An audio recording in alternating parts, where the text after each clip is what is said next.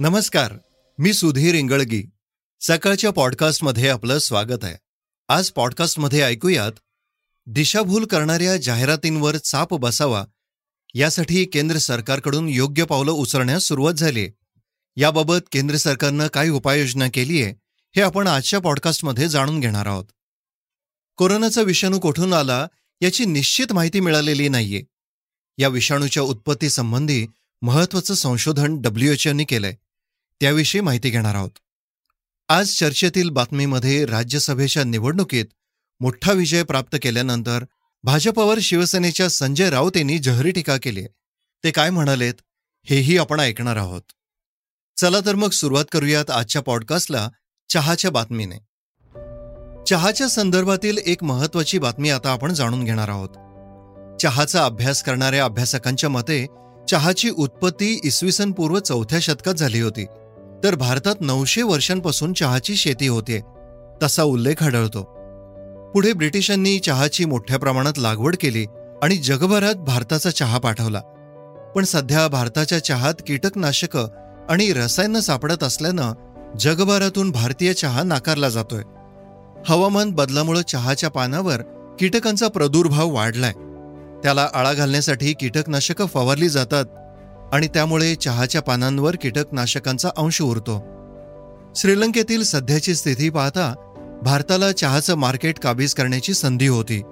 मात्र आता भारताच्या चहाला नाकारलं जातंय. भारताच्या चहाच्या व्यापारावर परिणाम झालाय. अनेक देश चहाची निर्यात करताना कठोर नियमांची अंमलबजावणी करतात. हे नियम युरोपियन महासंघानं घालून दिलेत. मागणीत घट झाल्यानं देशांतर्गतही चहाचे दर घटलेत. किलोमागे तीस ते चाळीस रुपयांनी दर घटलेत. या हंगामात चहाचे दर दोनशे चौदा रुपये प्रति किलो होते तर ते एकशे सत्याऐंशी रुपये प्रति किलो झालेत. ग्राहकांची दिशाभूल करणाऱ्या जाहिरातीपासून सावध राहण्यासाठी नागरिकांसाठी केंद्र सरकारनं मार्गदर्शक तत्व जाहीर केली आहेत. ती काय आहेत हे आपण ऐकणार आहोत. दिशाभूल करणाऱ्या जाहिरातींना चाप बसावा यासाठी केंद्र सरकारकडून योग्य पावलं उचलण्यास सुरुवात झाली आहे. अशा स्वरूपाच्या जाहिरातींवर लगाम लावण्यासाठी केंद्र सरकारकडून नवीन मार्गदर्शक तत्व जाहीर करण्यात आली आहेत. याशिवाय मुलांना लक्ष करून दिशाभूल करणाऱ्या जाहिरातींवर नियंत्रण ठेवण्यासाठी केंद्र सरकारनं तपशीलवार मार्गदर्शक तत्वही सांगितली आहेत. त्यामुळे येथून पुढे जाहिराती प्रसिद्ध अथवा प्रसारित करण्यापूर्वी योग्य ती सावधगिरी बाळगण्याचं केंद्र सरकारने म्हटलंय. या सूचनांची तातडीनं अंमलबजावणी करण्याचे निर्देशही देण्यात आलेत. फसव्या जाहिरातींसाठी प्रतिबंध आणि भ्रामक जाहिरातींसाठी समर्थन हे दोन हजार बावीस अंतर्गत मार्गदर्शक तत्वांनुसार आता प्रसिद्ध सेलिब्रिटीजनाही जाहिरातीसाठी जबाबदारी निश्चित करावी लागणार आहे. केंद्र सरकारकडून सरोगेट जाहिरातीवर बंदी घालण्यात आली आहे. याशिवाय नवीन मार्गदर्शक तत्वांनुसार जाहिरातीची सत्यता सिद्ध केल्याशिवाय ती प्रकाशित करता येणार नाहीये. नवीन नियम प्रिंट टीव्ही आणि डिजिटल प्लॅटफॉर्मसाठी लागू होणार आहेत. असे ग्राहक संरक्षण विभागाचे रोहित कुमार सिंह यांनी सांगितलंय नवीन मार्गदर्शक तत्वांनुसार प्रसिद्ध सेलिब्रिटी यापुढं कोणतीही जाहिरात समजून न घेता आणि उत्पादनाबाबत सविस्तर जाणून घेतल्याशिवाय जाहिरात करू शकणार नाहीयेत. यासाठी त्यांना जाहिरातीसह उत्पादनाच्या दर्जाचे प्रमाणपत्र मान्य करावे लागणार आहे. त्याशिवाय जर सेलिब्रिटीचं कंपनीत भाग भांडवल असेल किंवा कंपनीचा मालक असेल तर त्याला याची माहिती ग्राहकांना द्यावी लागणार आहे. कोरोनाविषयीची महत्वाची बातमी आपण जाणून घेणार आहोत. कोरोनाच्या साथीनं जगभरात थैमान घातलंय. त्या साथीत लाखो नागरिकांचा बळी गेलाय. पण दोन वर्षे उलटून गेली तरी कोरोनाचा विषाणू कोठून आला याची निश्चित माहिती मिळालेली नाहीये. या विषाणूच्या उत्पत्तीचा शोध घेण्यासाठी अभ्यास करण्याची गरज जागतिक आरोग्य संघटनेनं अर्थात डब्ल्यू एच ओनं पुन्हा व्यक्त केली आहे हा विषाणू प्रयोगशाळेतून मनुष्याद्वारे पसरवण्यात आल्याचं मत संघटनेने व्यक्त केलंय. डब्ल्यू एच ओने तज्ज्ञांचे एक पथक गेल्या वर्षी चीनमध्ये पाठवलं होतं. पण तेथील प्रयोगशाळेतून कोरोनाचा प्रसार झालेला नाहीये असा निष्कर्ष काढल्यानंतर जगभरातून टीका झाली. सार्स सीओव्ही टू हा विषाणू दोन हजार एकोणीसमध्ये चीनमधील वुहानमध्ये आढळला होता. या विघातक विषाणूच्या प्रसारामागे चीन दोषी असल्याचा दावा अनेक पाश्चिमात्य देशांनी केला होता. पण चीनमध्ये जाऊन चौकशी केल्यानंतर डब्ल्यू एच ओच्या पथकानं अहवालात कोरोनाचा प्रादुर्भाव वटवागळातून माणसात झाला.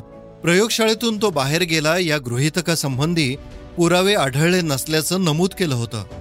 वुहानमध्ये चाळीस हजारपेक्षा जास्त नागरिकांच्या दोन हजार एकोणीसमध्ये केलेल्या रक्त तपासणीची माहिती तज्ज्ञांनी दिली आहे प्रतिपिंडासाठी या रक्त चाचण्या करण्यात आल्या होत्या. डिसेंबर दोन हजार एकोणीसमध्ये हा विषाणू प्रथम आढळला. त्यापूर्वी त्याचा प्रादुर्भाव कधीच झाला नव्हता. वन्य प्राण्यांच्या काही जाती कोरोनाच्या वाहतूक असण्याची शक्यता असल्यानं त्यांच्या चाचण्या करणं आवश्यक आहे. आता आपण ऐकणार आहोत आजच्या वेगवान घडामोडी. सध्या मेसेजेससाठी व्हॉट्सअप लोकप्रिय आहे पण टेलिग्रामनेही लवकरच लोकप्रियता मिळवत आपले युजर्स वाढवलेत. मागच्या दोन वर्षात टेलिग्रामच्या युजर्समध्ये कमालीची वाढ झाली सध्या टेलिग्राम ग्राहकांना फ्री सेवा देत आहे पण लवकरच टेलिग्राम पेड व्हर्जन बाजारात आणणार आहे. सध्या या तंत्रज्ञानावर काम सुरू असल्याचं टेलिग्रामचे संस्थापक पॅवेल युरो यांनी सांगितलंय. या व्हर्जननुसार युजर्सना अधिक क्षमतेच्या फाईल शेअर करता येणार आहेत. त्याचबरोबर मीडिया आणि स्टिकर्सचा आनंद पण घेता येणार आहे. तसेच जे पेड व्हर्जनचा लाभ घेणार नाहीत त्यांनाही याचा काही प्रमाणात फायदा होणार आहे. पाकिस्तानच्या दोन हजार एकवीस बावीसच्या आर्थिक सर्वेक्षणाच्या एका अहवालात त्यांच्या देशातील गाढवांची संख्या सातत्यानं वाढत असल्याचं समोर आलंय. गेल्या वर्षीच्या तुलनेत यंदा पाकिस्तानमध्ये गाढवांची संख्या सत्तावन्न लाखावर पोहोचली हा अहवाल सध्या सोशल मीडियावर चर्चेचा विषय ठरलाय. सर्वेक्षणात सांगितल्याप्रमाणे इतर पाळीव प्राण्यांच्या तुलनेत गाढवांच्या संख्येत लक्षणीय वाढ झाली आहे गाढवांची संख्या वाढण्याचं सर्वात मोठं कारण म्हणजे ते उपजीविकेचं साधन आहे. पाकिस्तानच्या ग्रामीण भागातील लोक त्यांच्या उत्पन्नाच्या पस्तीस ते चाळीस टक्के कमाई पशुपालन करून करतात.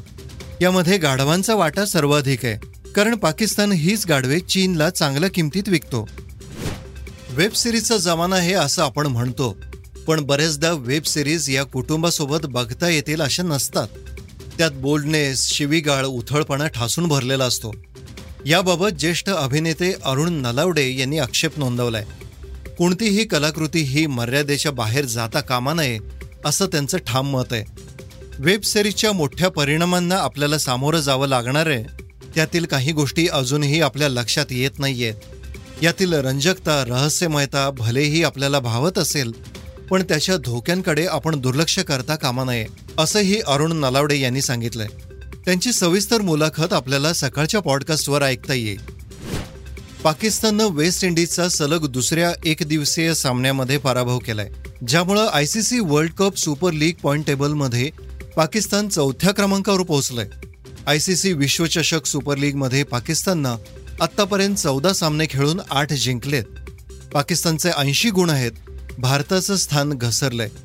भारतीय संघानं आत्तापर्यंत आयसीसी विश्वचषक सुपर लीगमध्ये बारा सामने खेळलेत ज्यामध्ये आठ जिंकलेत आणि चारमध्ये पराभव पत्करलाय.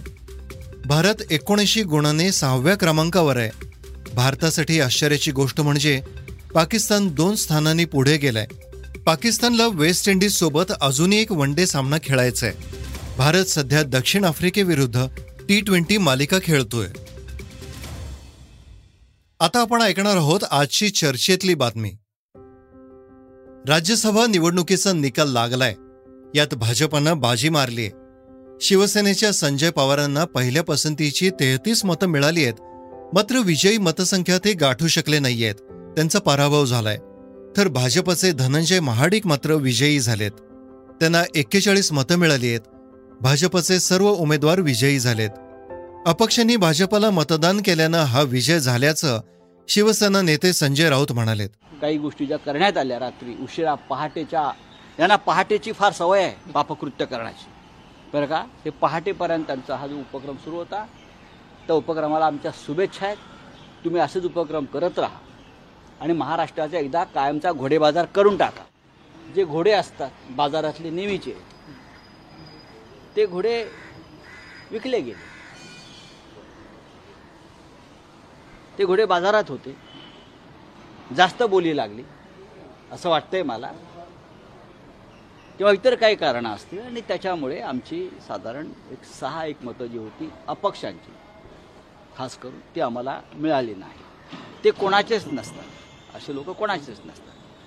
पण आमचे जे घटक पक्ष आहेत छोटे पक्ष आहेत जे शिवसेनेबरोबर किंवा महाविकास आघाडीबरोबर आहे त्यांचं एकही मत फुटलं नाही. काँग्रेस असेल राष्ट्रवादी काँग्रेस असेल आमची शिवसेना असेल बरं का? बच्चू कडूंचा पक्ष असेल शंकरराव गडाख असतील येडरावकर असतील किंवा इतर काही मतांच्याविषयी जी आम्ही चर्चा केली होती सगळी जे पक्षाबरोबर आघाडीबरोबर आहेत ते सगळी मतं तशीच्या तशी आम्हाला मिळालेली आहेत. फक्त घोडे बाजारामध्ये जे काही उभे होते लोक त्यांची सहा सात मतं आम्ही मिळू शकलो नाही. आम्ही कोणत्या व्यवहारात पडलो नाही आणि आम्ही व्यापार केला नाही तरी आम्हाला महाविकास आघाडीच्या उमेदवार संजय पवार यांना पहिल्या पसंतीची तेहतीस मतं मिळाली हा सुद्धा आमचा एक विजय. एवढंच मी सांगतो. अर्थात ज्या कोणीही शब्द देऊन दगाबाजी केली आहे त्यांची यादी आमच्याकडे आहे. एवढंच मी सांगतो.